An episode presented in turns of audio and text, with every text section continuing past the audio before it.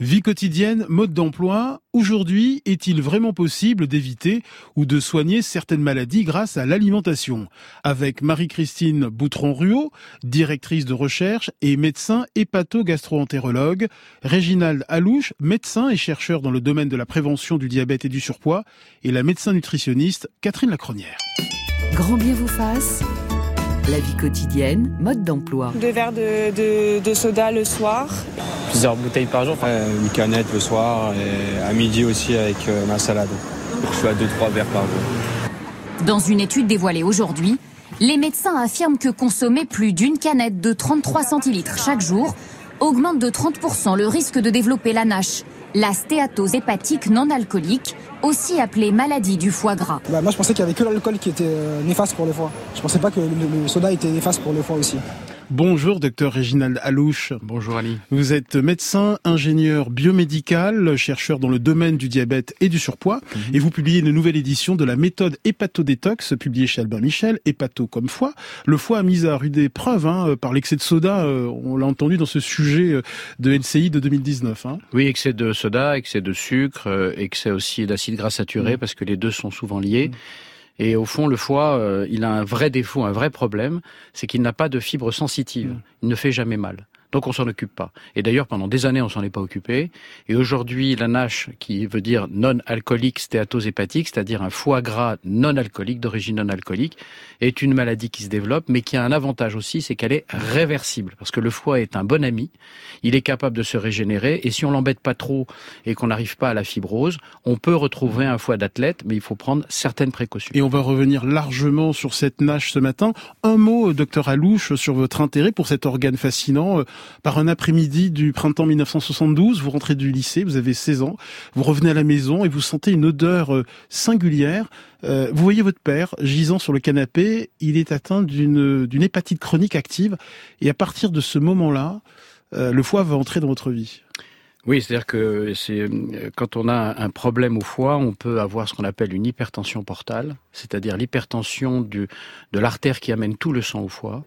Et à ce moment-là, le, sang est dérivé sur des, des, des, des, vaisseaux qui sont dans l'ésophage. Ces vaisseaux, à un moment, quand il y a trop de pression, euh, se perfore et vous avez ce qu'on appelle une hématémèse, une hémorragie mm. digestive qui, pour mon père, Isaac, a été absolument cataclysmique et, et il a eu, après une année, une année d'agonie parce qu'à l'époque il n'y avait pas de greffe, mm. il n'y avait pas de traitement et les traitements étaient dérivatifs. C'est bien, d'ailleurs, ça s'appelait une dérivation porte-cave. Et c'est vrai qu'à ce moment-là, ça a été un tel choc pour moi que je me suis dit qu'il fallait que je m'intéresse au foie et particulièrement à tout ce qui était dans l'alimentation qui permettait aux gens de prévenir ce genre de maladie. Mm. Alors aujourd'hui, nous avons vaincu de nombreuses maladies maladies du foie, euh, comme les hépatites virales, mais d'autres pathologies liées au foie progressent. On l'a entendu, euh, c'est le cas de la de la NASH. Hein. Oui, la NASH. Alors, ce que je voudrais, c'est ne pas non plus euh, trop inquiéter les gens. On peut avoir le problème de la NASH, c'est que le foie devient la, la maladie du soda. La maladie du soda. Pourquoi du soda d'ailleurs? Parce que, alors, elle nous vient des États-Unis parce que aux États-Unis, il faut savoir qu'il y a une différence entre les États-Unis et l'Europe. C'est que les sodas aux États-Unis sont édulcorés, sont sucrés avec ce qu'on appelle le icon syrup, qui est en fait un dérivé du maïs et qui est riche en fructose. Et il faut savoir que le fructose à haute dose est toxique pour le foie. Pourquoi? Parce que vous avez besoin de sucre dans votre pour pour alimenter vos cellules, mais ce fructose n'est pas utilisable directement par les cellules. Il faut qu'il soit modifié par le foie. Et lorsque le foie doit modifier le fructose en glucose, ça lui prend beaucoup de travail, euh, ça lui demande beaucoup de choses. Donc euh, entre manger une orange avec ses mm. fibres et son jus et avaler quatre oranges d'un coup, alors quand on a 20 ans, qu'on a une chaudière et qu'on est actif, il n'y a pas de problème. Quand on en a 50, c'est pas la même chose. Et donc ce qu'il faut, c'est ne pas trop inquiéter les gens parce que au fond la NASH, elle est réversible jusqu'à un certain moment. Et il faut savoir qu'on peut vraiment. Et puis il y a une caractéristique. Alors je vous la donne, c'est que le foie, il est, il a une capacité à se détoxifier lui-même qui est débit dépendante, c'est-à-dire que ça dépend du débit du sang qu'il y a dedans. Quand on se parle ensemble, il y a un litre et demi de sang qui passe par le foie. Là en ce moment. En ce moment, par minute alors que vous avez 4 litres et demi de sang, mm. eh bien, ce litre et demi, si vous faites du cardio, si vous faites, vous allez augmenter le débit cardiaque et vous allez donc augmenter la capacité du foie à se dégraisser. Ce qui est intéressant, docteur Alouche, avec cette NASH, cette maladie du soda, c'est que cela montre bien le lien direct entre son mode d'alimentation, son régime alimentaire au long cours et l'apparition d'une pathologie. Oui, c'est vrai. Il faut jamais oublier chez l'homme qu'il y a toujours des facteurs génétiques. Toujours des facteurs génétiques. Mais pendant longtemps, on a dit que c'était le cholestérol le grand accusé. En fait, la réalité, c'est euh, quand on mange trop. De... En gros, je vais, je vais être un peu grossier d'un point de vue médical. Quand on mange trop de sucre et trop de gras, eh ben à ce moment-là, on peut avoir tendance. Et si on fait pas d'exercice physique et qu'on est sédentaire, on va avoir tendance à, à graisser son foie parce que le foie n'a plus de place. Hein. C'est simple. Le foie, il traite le sucre et le gras. Quand il a, en général, qu'est-ce qu'il fait? Il les transforme et il les met dans les cellules spécialisées qui sont les adipocytes qu'on a autour de l'abdomen, qu'on a sur les cuisses, le visage, le bras. Et puis à un moment, il n'y a plus de place pour des raisons génétiques. Et à ce moment-là, qu'est-ce qu'il va faire? Il va garder le gras, il va devenir gras. Et la chose qu'il faut comprendre, et ça c'est aussi un message pour euh, pour tous nos confrères, c'est que la nage, on ne sait pas ce qu'elle va devenir.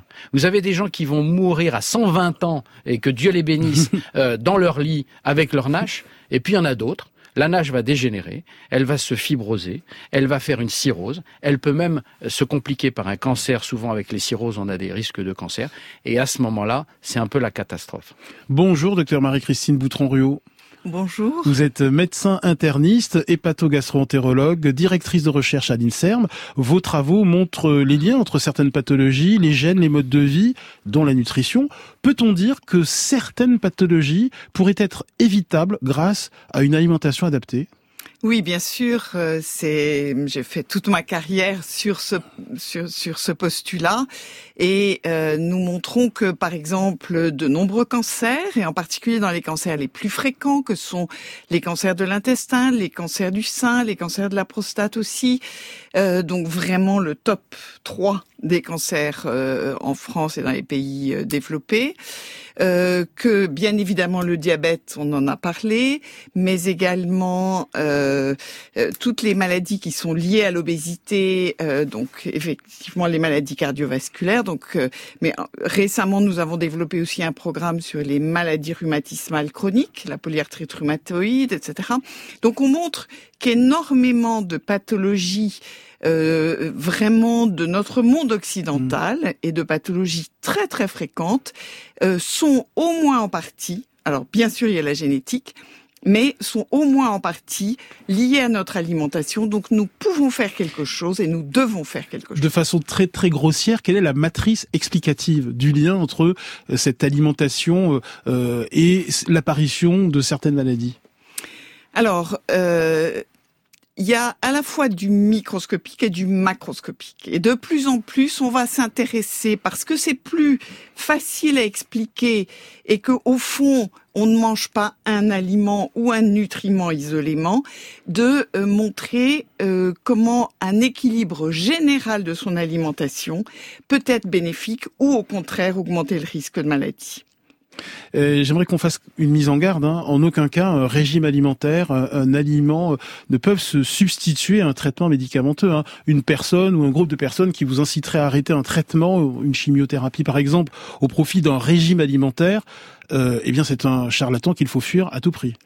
Alors absolument, il faut de toute façon, à chaque fois qu'on fait une intervention sur son alimentation, voire apprendre certains compléments alimentaires, il faut toujours que ce soit en, accord parfait avec euh, le médecin qui soigne, l'oncologue en l'occurrence, ou euh, les spécialistes d'organes, de façon à éviter effectivement le charlatanisme qui se développe parce que il y a une volonté de, de, beaucoup de personnes de trouver quelque chose un peu magique, vous voyez. Or, malheureusement, hein, l'organisme est fabuleux, mais pas magique. Baptiste Beaulieu. Oui, moi, au, cours de ma carrière en tant que médecin généraliste, je suis régulièrement confronté à des personnes qui sont évidemment terrorisées par la maladie et qui vont euh, se tourner vers le premier marchand d'espoir. Et, et, je le dis régulièrement, il faut vraiment se méfier de celles et ceux qui se réclament de médecine alternative et qui sont en réalité que des alternatives à la médecine et qui vont donner des conseils qui sont diététiques mais qui sont vraiment en dehors des clous, sortis du chapeau et qui vont prétendre tout guérir de la cystite au cancer, Ali, mm. à condition évidemment, Ali, que vous achetiez leur extracteur de jus, leur guide de recettes pour la modique somme, une bonne centaine d'euros. Bref, ces gens-là, ils soignent leur porte-monnaie, Ali, ils soignent pas des patients. Bonjour docteur Catherine Lacronière. Bonjour Ali. Vous êtes médecin nutritionniste, vous avez notamment travaillé dans un centre de recherche de l'université américaine Tufts à Boston et vous avez publié Prévenir et soigner l'inflammation. Votre regard sur ce qui vient d'être dit? C'est tout à fait vrai et c'est une chose dont la, la médecine souffre aujourd'hui, c'est-à-dire que euh, on voit de plus en plus de personnes qui malheureusement n'ont pas les compétences et qui, et qui proposent des traitements tout à fait fantaisistes avec des promesses encore plus fantaisistes, dangereuses. Donc euh, il faut se rappeler, revenons au basique, vous êtes malade, vous allez voir votre médecin traitant et c'est lui qui va gérer euh, votre prise en charge. Docteur Alouche Oui, très rapidement, j'aurais expliqué pourquoi ce sont des charlatans. Parce que vous prenez des souris, vous appliquez un principe actif d'un aliment. Il y a un effet sur la souris. Alors premièrement, les hommes ne sont pas des souris. Deuxièmement, après, on va dire, si vous prenez cet aliment, on a prouvé que le problème, ce sont les quantités. C'est-à-dire qu'en fait, derrière ces mensonges-là, il y a un fond de vrai. C'est-à-dire que vous pouvez très bien, des aliments santé, on en a beaucoup, tous les jours on a des publications, mais attention, les quantités. Quand vous avez un complément alimentaire, sachez que 90% dans l'estomac va être détruit parce qu'il y a de l'acidité. Donc au fond, on, on projette un tout petit effet qu'on trouve sur des, sur des modèles murins à l'homme. Et c'est là où c'est dangereux. Docteur Lacrenière, nous sommes nombreux à savoir qu'une bonne alimentation, euh, et qu'une activité physique régulière, eh bien, ce sont les piliers d'une bonne santé. Et pourtant, Pourtant, il est difficile de concilier le savoir et la pratique. Oui, c'est vrai. Et puis en plus, quand on interroge les gens, il y a eu une étude à un moment où on interrogeait les gens en leur disant Pensez-vous manger équilibré? Ils étaient, ils disaient oui à 74%, et dans les faits, pas du tout. On était à quelques pourcents. Parce que c'est très compliqué d'abord de comprendre ce qu'est une alimentation équilibrée. On vous dit manger tant de de graisse, mais qu'est-ce que ça veut dire dans dans le quotidien? Donc en fait, il faut prendre le problème à l'envers, regarder la manière dont les gens se nourrissent et leur dire avec votre mode de vie voilà comment on peut améliorer les choses. Docteur Marie-Christine Boutron-Rio. Oui, je suis tout à fait d'accord et c'est de cette façon-là que je prends en charge mes patients parce que je m'occupe de euh, patients de grands obèses euh, qu'on prépare pour la chirurgie bariatrique. Et donc effectivement, il faut partir du quotidien des patients. On a des patients qui viennent de, des quatre coins du monde, dont les traditions culinaires et donc dont le microbiote qui est essentiel pour avoir une, une bonne relation entre ce qu'on mange et sa santé, eh bien, il est constitué quasiment dès la naissance avec les traditions alimentaires locales. Donc, il faut partir de du quotidien, des antécédents des patients, de leur vie, et ensuite effectivement, essayer d'avoir cette vision un peu globale de l'alimentation, non culpabilisante, ça c'est essentiel, et surtout de les faire adhérer à quelque chose parce que on va les accompagner, les encourager, leur expliquer à quel point ils vont se sentir bien lorsqu'ils auront bien compris et non seulement ils se sentiront bien, mais quand on a des mères de famille, c'est toute la famille qui ira bien. Euh, docteur Catherine Lacrenière, euh, l'un de vos cheveux de bataille, c'est l'inflammation chronique liée à nos modes de vie et à notre alimentation. Pouvez-vous nous expliquer comment une inflammation chronique peut survenir à cause d'une alimentation inadaptée? C'est quoi le processus? On va déjà repartir à, à la définition. Euh, l'inflammation chronique, ce n'est pas l'inflammation aiguë. Vous savez, quand vous mettez votre main sur une plaque chaude, bah, d'un coup vous êtes rouge, ça fait mal, c'est douloureux, vous êtes prévenu, vous retirez votre main et puis les choses vont guérir. Donc l'inflammation aiguë, c'est un mécanisme de défense vitale. Le problème, c'est que lorsque dans le corps il y a des agressions répétées, permanentes, eh bien cette, cette inflammation qui initialement est notre amie, elle va s'installer, se pérenniser passer à la chronicité, elle va devenir ennemie parce qu'elle va entraîner des dysfonctionnements des organes. Et on peut la trouver partout. On peut la trouver euh, dans le foie, on en parlait, on peut la trouver dans le pancréas, elle va favoriser le diabète, on va même la trouver dans les cellules graisseuses, elle favorise l'obésité ou encore dans les coronaires qui nourrissent le cœur. Mais comment une alimentation inadaptée peut provoquer cette inflammation chronique? Alors c'est l'un c'est l'un des agresseurs justement parce que une alimentation qui va être comme le disait euh, le docteur Alouche beaucoup beaucoup beaucoup plus riche en sucre caché, donc enfin, enfin ce fameux fructose, mais aussi tous ces sirops mm. de glucose, fructose, de, de maïs, etc., en graisse saturée, en acides gras mm. trans. Alors les acides gras trans, ce sont les fameux acides gras issus de la transformation industrielle euh, de bonne graisse à la, à la, base, euh, qu'on va mettre dans des gâteaux, dans des chips, etc. Et eh bien toute cette consommation finalement d'aliments ultra transformés va modifier, favoriser l'inflammation chronique et, et, conduire à ces dysfonctionnements. Docteur Alouche? Oui, en fait, c'est exactement ça. C'est-à-dire que euh, c'est des petites agressions répétées qui fait que l'organisme va baisser, va baisser son, seuil d'inflammation et donc va, va se retrouver parfois avec un agresseur qui ne sera pas identifié et qui peut provoquer d'autres maladies. En fait, il faut bien comprendre que on peut toujours revenir à une bonne alimentation et tout est toujours réversible jusqu'au moment où la maladie se développe. Par exemple, quand on parle du foie gras, il faut savoir que quand on a un foie gras, on a souvent un pancréas gras. Et comme dans le pancréas, il n'y a que quasiment 10% du pancréas qui fait de l'insuline, cette fameuse hormone qui peut manquer lorsqu'on a un diabète, eh bien si la graisse entoure des cellules, qui ont un nom compliqué, on va pas rentrer dans le...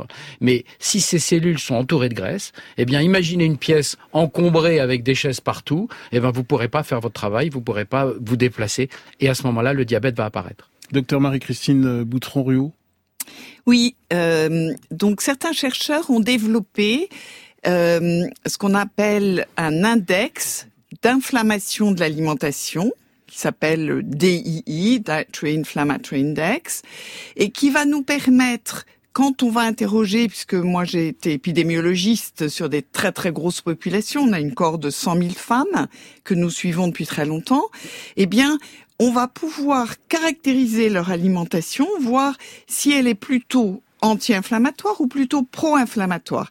Et donc avec cette espèce de score global qui va euh, finalement donner une vision un peu euh, globale sur cet aspect mmh. inflammatoire, on a montré que euh, un score inflammatoire est associé à un surrisque mmh. de maladies chroniques, de diabète, d'obésité, euh, d'hypertension artérielle, de cancer. Question très concrète, pourquoi euh, manger un peu trop de brocoli ne favorise pas une inflammation chronique et manger beaucoup trop de soda euh, euh, provoque cette inflammation chronique? C'est quoi le, le, le processus physiologique? Tout simplement parce que lorsque vous avalez un soda, que vous avalez un sucre, vous allez provoquer une réponse métabolique qui fait que le pancréas va sécréter de l'insuline. Si vous lui demandez tous les jours de sécréter beaucoup d'insuline, c'est comme une voiture. Si vous la sollicitez trop, eh ben à ce moment-là, elle va s'user, elle va donner moins de performance, et donc on va se retrouver avec un diabète ou un début de diabète, un prédiabète. Docteur Boutron-Ruot. Alors on sait aussi que, par exemple, certains acides gras vont faciliter des, ce qu'on appelle des prostaglandines, des médiateurs chimiques qui vont être soit pro-inflammatoires, qui sont nécessaires dans l'organisme jusqu'à un certain point, puisque c'est ça qui va nous permettre de nous défendre contre les infections, par exemple. Donc, les, vous, on a entendu parler des oméga 6 et des oméga 3 ou des N-6, N-3. Eh bien, les N-3, les oméga 3 vont plutôt... Que l'on retrouve dans le saumon, par exemple. Dans les poissons des mers euh, froides, Hein, le saumon, peut-être pas tous les saumons d'élevage. Exactement. Mais bon, euh, et plutôt dans ce cas-là, manger les poissons de début de chaîne alimentaire, les sardines, les, sardines, et les, macros, euh, voilà. Même en boîte. Mais euh, donc les oméga 3, eux, vont faciliter des prostaglandines anti-inflammatoire. Et c'est l'équilibre entre les deux. Et donc, de prendre quelques pilules d'oméga 3 par-dessus une alimentation massivement riche en oméga 6 ne changera rien c'est en fait un problème de, de mauvaise régulation. C'est-à-dire que l'organisme est très bien fait. Il sait se défendre quand il le faut. Il sait fabriquer euh, tous ces médiateurs dont on parlait qui vont euh, favoriser une inflammation quand on en a besoin. Mais quand les choses sont mal régulées, quand l'équilibre est rompu, eh bien c'est là qu'on va aux maladies.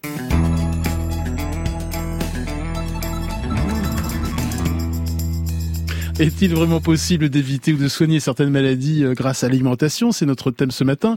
Euh, docteur Régina Dalouche, hein, c'est vrai, tout ce qui est très très bon en règle générale, c'est pas très bon pour le pour le foie. Ah, c'est très très bon si c'est de temps en temps.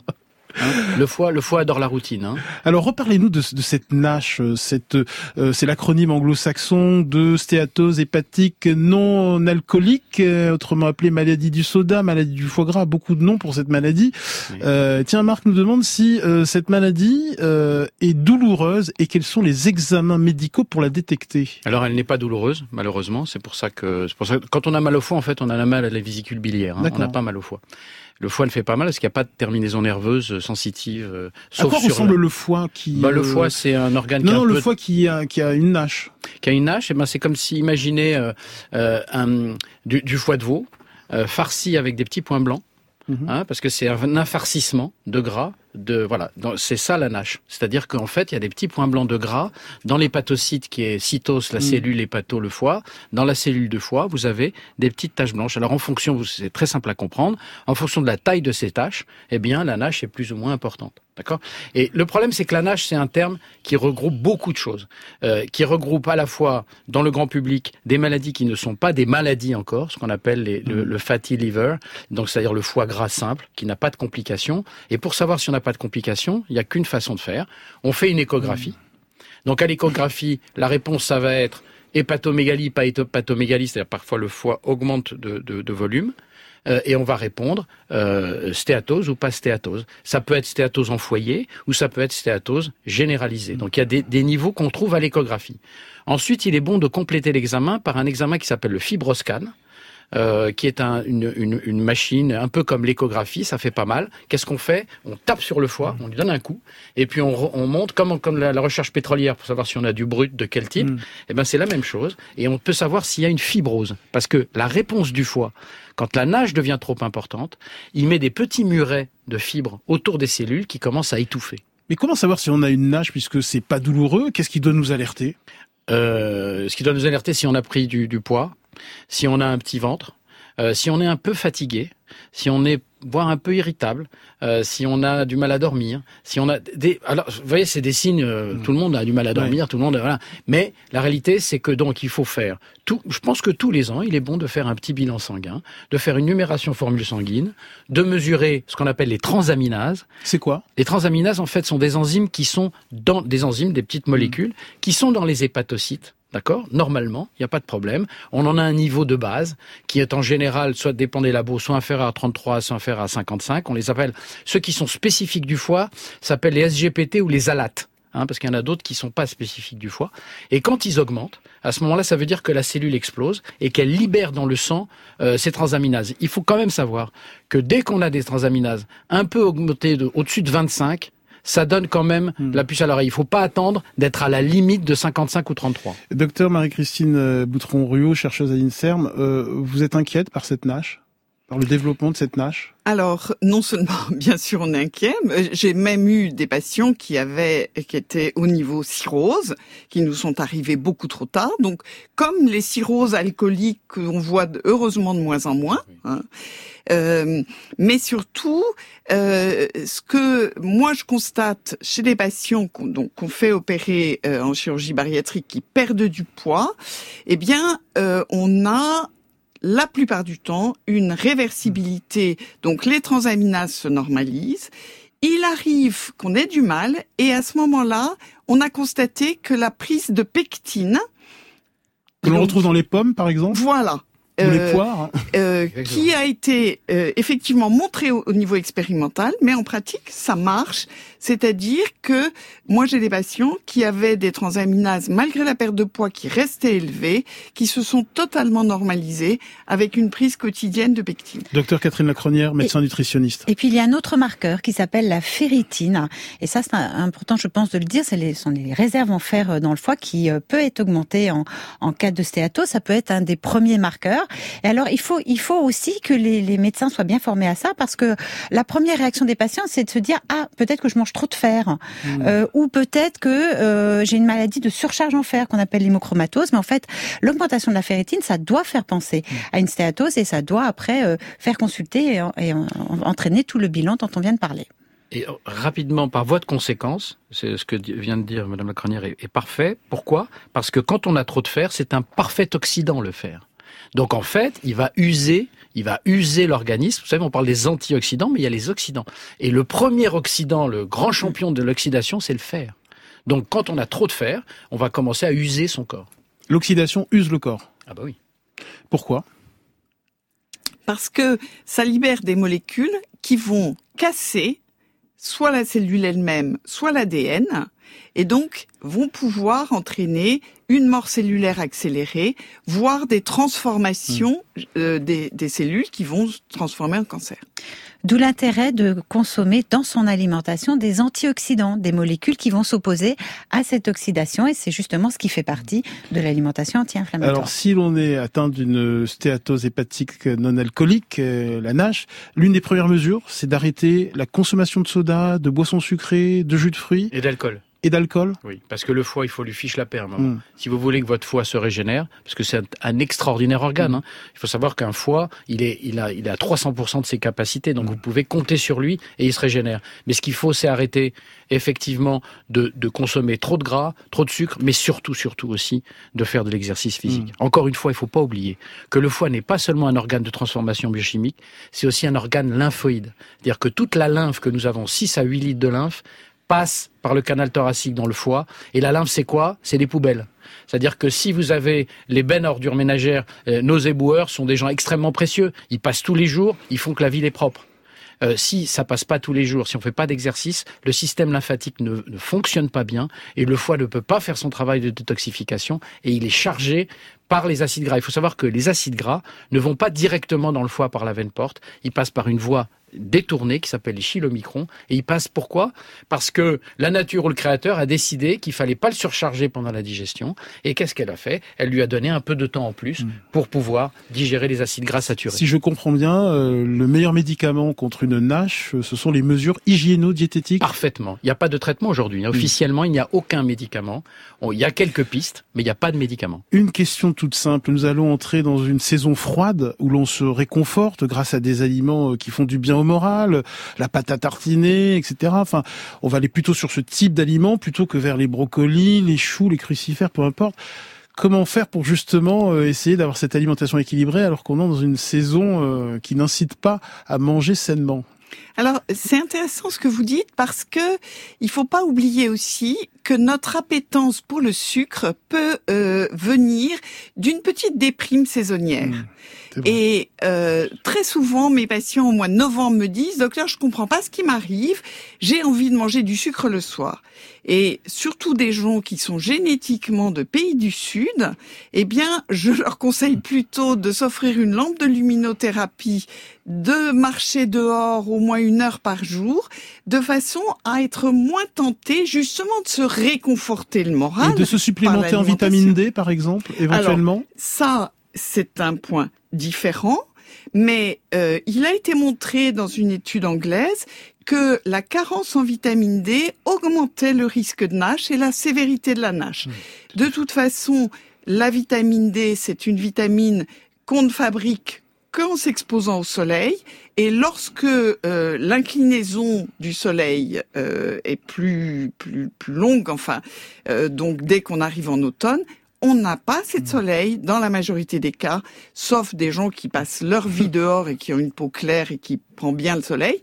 Donc il ne faut pas hésiter effectivement à demander à son médecin d'être complémenté. Je ne dis pas de se complémenter mmh. tout seul parce qu'on pourrait faire des bêtises. Docteur Lacronière Sans oublier les oméga 3, parce que c'est vrai que les acides gras euh, euh, essentiels oméga 3, on a montré qu'une bonne consommation permettait d'avoir un meilleur moral. Mm. Donc euh, n'oublions pas. Alors pas forcément euh, les, les poissons euh, gras des mers froides, parce qu'on va, on va se méfier aussi des eaux qui peuvent être contaminées. Comme on disait tout à l'heure, on choisit les poissons de début de mm. chaîne, macro par exemple en ce moment.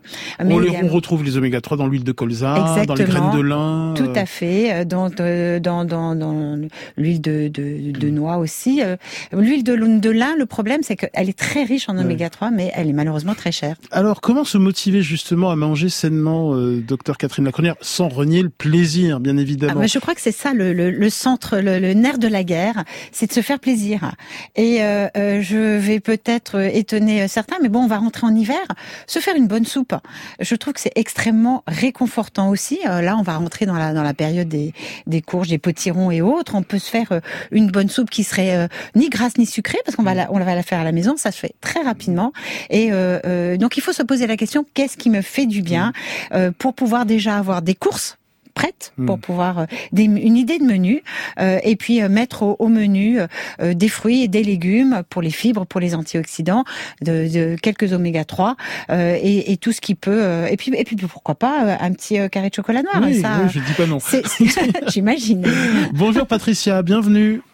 Alors, assailli euh, avec la cinquantaine assailli par les douleurs de type arthrose, euh, j'ai fini par avoir connaissance du régime cétogène, mhm. qui consiste à limiter les glucides et à surveiller en fait les, produits euh, trop trop forts hein, en, en, pourcentage. donc, je me suis mis à ce régime il y a trois ans et en un mois, je ne prenais plus du tout d'anti-inflammatoires, antidouleurs.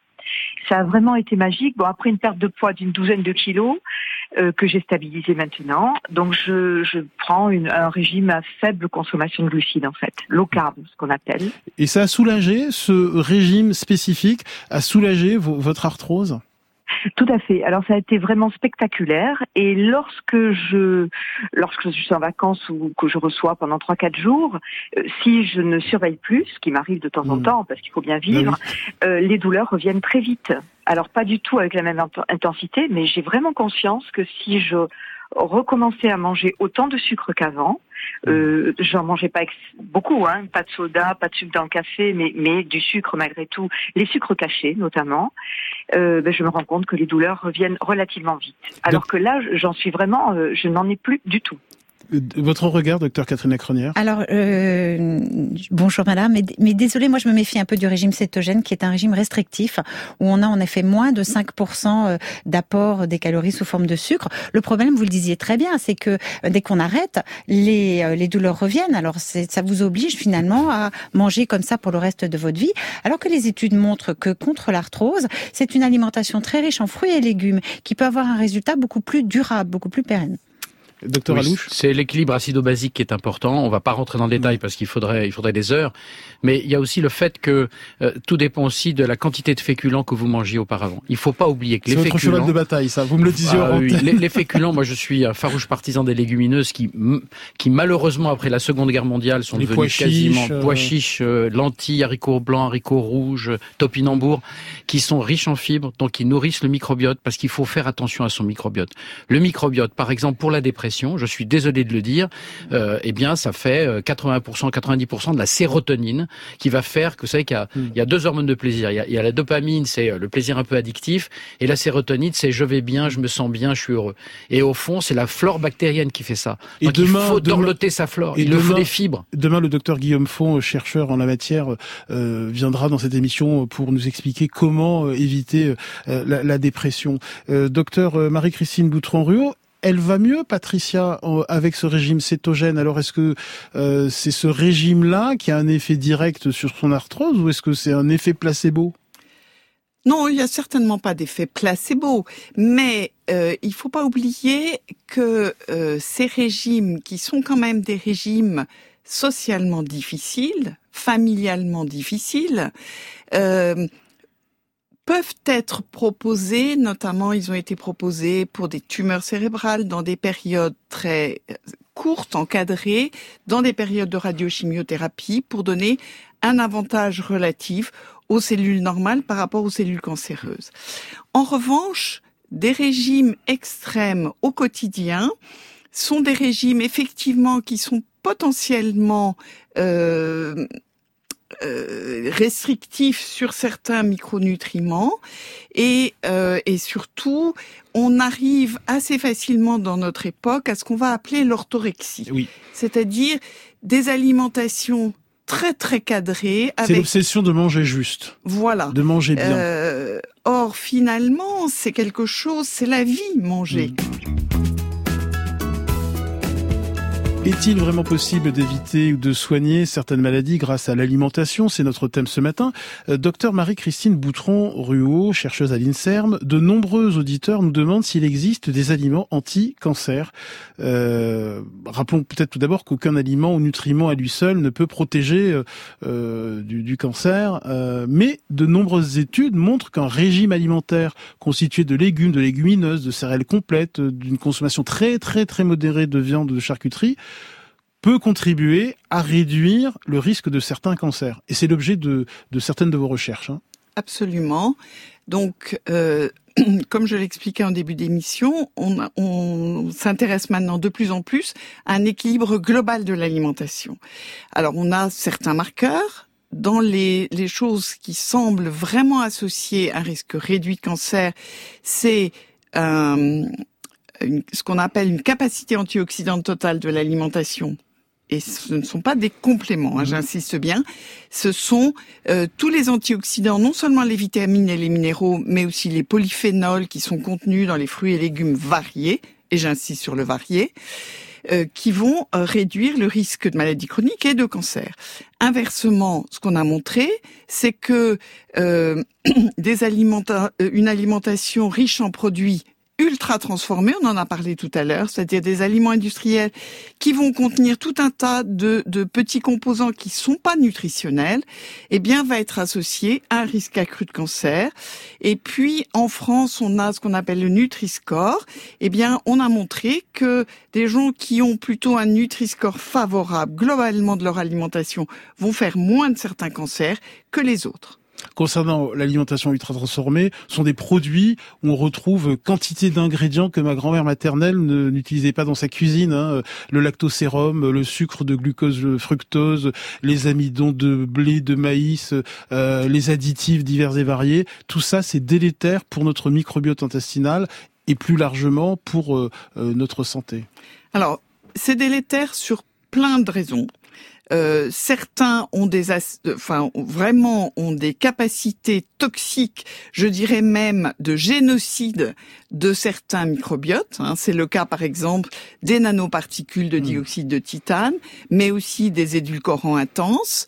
Euh, d'autres vont agir par d'autres mécanismes, soit des problèmes au niveau du foie, vont être en concurrence, vont demander un effort excessif au foie. Euh, il y a des produits trans qu'on ne saura pas métaboliser. C'est-à-dire, voilà, il y a plusieurs mécanismes, mais globalement, faites votre cuisine avec des aliments simples. Docteur Lacronière Oui, le microbiote est au centre hein, vraiment euh, de beaucoup de choses et en particulier au centre de la de la stéatose parce qu'il faut pas croire de la, voilà, il faut pas croire qu'il n'y a que les adultes en hmm. surpoids qui vont euh, développer euh, une nage. On a pu voir un foie gras entre guillemets même chez des enfants hmm. en surpoids et c'est vrai que quand il y a une étude intéressante qui montrait que leur microbiote était différent. Donc le microbiote bien nourrir sa flore intestinale hmm. puisque c'est donc l'ancien nom du, du microbiote, c'est 10 puissance 4 c'est 100 000 milliards de micro-organismes qui nous aident à fonctionner euh, euh, correctement, eh bien, il faut la chouchouter. Euh, docteur Alouche, beaucoup de questions qui vont dans le même sens également. les compléments alimentaires, est-ce que vous les conseillez pour pallier une alimentation déséquilibrée? Alors, euh, pour cette question, elle, est, elle nécessiterait un colloque de, de trois semaines. Exactement. En fait, le problème, c'est la biodisponibilité. C'est-à-dire qu'en fait, aujourd'hui, très peu de fournisseurs disent, quand vous avalez mon complément, voilà ce qui reste à la sortie du duodénum. Parce que c'est ça, en fait, l'idée. Je prends un comprimé de vitamine C, combien me reste-t-il vraiment de vitamine C? Ça, c'est le premier point. Le deuxième point, il faut se méfier des effets cocktails. Parce que parfois, on prend beaucoup, beaucoup de compléments qui peuvent avoir des interactions entre eux et qui peuvent représenter une certaine toxicité pour le foie. Parce qu'on parlait tout à l'heure des additifs. Le problème des additifs, c'est que les industriels ne sont pas des assassins. Ils vendent des produits avec des additifs. Chaque additif a une toxicité qui a été mesurée. Le problème, c'est qu'on mesure pas l'effet cocktail, c'est-à-dire l'ensemble des additifs en même temps. Et il ne faut pas oublier que tous ces additifs sont totalement inconnus pour le foie et qu'il va donc développer des, des, des, des, martingales extraordinaires pour pouvoir s'en débarrasser. C'est ça le problème, c'est qu'il y a beaucoup de produits aujourd'hui qui sont inconnus génétiquement par notre foie. Pour terminer, quels sont vos, vos conseils, docteur euh, Marie-Christine Boutron-Ruot? Nous sommes des omnivores, nous devons manger de tout, variés. Donc il n'y a pas d'interdiction dans les aliments qui sont, on va dire, des aliments normaux du brut, brut ou semi-brut. Ah, voilà. Mais il y a euh, du bon sens à retrouver parce qu'il a été beaucoup perdu de, de tradition. Et puis je reviens sur les compléments. Les compléments, si vous donnez massivement complément dans un système qui est d'une finesse de régulation extraordinaire, vous risquez de tout détraquer. Donc jamais sans avis médical. Docteur Alouche, votre dernier conseil? Mon dernier conseil, c'est que, en fait, nous sommes omnivores effectivement, mais nous sommes aussi des animaux sociaux. Il faut une bonne logistique. Il faut toujours avoir les aliments à la maison. Donc faire ses courses, c'est extrêmement mmh. important. Il faut de la routine. Le foie adore la routine. Il aime bien que les choses se reproduisent. Vous savez, quand on était jeune à la cantine, il y avait un panneau. On mangeait ça le lundi, ça le mardi, ça. Donc la vie, c'est la routine avec des exceptions. Et troisièmement, il faut respecter les rythmes de la vie. On sait aujourd'hui, ça a été publié en 2020 de, de, euh, dans les pathologies, on sait que le foie, à partir de minuit et demi jusqu'à 4 heures du matin, ça n'est pas le même organe. Il fait autre chose. Et il faut donc respecter ces cycles, surtout par exemple pour les gens qui travaillent la nuit, qui parfois ont plus de problèmes, ont du surpoids, une nage, et ainsi de suite. Il faut vraiment s'occuper d'eux. Mon petit conseil, c'est de s'octroyer une marche digestive. Ah, parfait. le chien, le chien peut être un, un, un son, chien. son chien. Docteur Lacronière, votre dernier conseil Eh bien, mon conseil, c'est de prendre vos paniers, de partir à pied au marché. Comme ça, vous ferez votre exercice physique.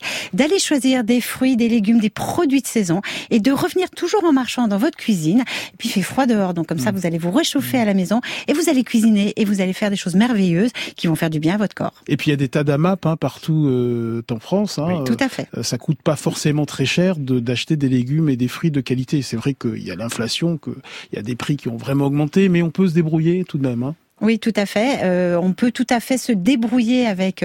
Euh, bien sûr, on peut pas. Il y a beaucoup de choses qui coûtent cher dans l'alimentation, mais on peut quand même avoir une belle alimentation équilibrée avec euh, des, en, choisissant des produits de saison. Et c'est bien d'avoir un placard de base hein, avec des pois chiches, des sardines, des lentilles, des choses. voilà. Exactement, des choses qui vont qui vont vous faire du bien parce qu'on sait que les oméga 3 c'est important, qu'il faut diminuer les oméga 6, donc c'est huile de colza, huile d'olive et ainsi de suite. Merci à toutes et à tous. Merci Réginald Alouche. La méthode hépato détox est publié chez Albin Michel. Merci docteur Catherine Lacronière. L'alimentation anti-inflammatoire est publiée également chez Albin Michel. Et euh, merci beaucoup docteur Marie-Christine Boutron-Ruot d'être venue ce matin. Grand bien vous fasse est un podcast France Inter.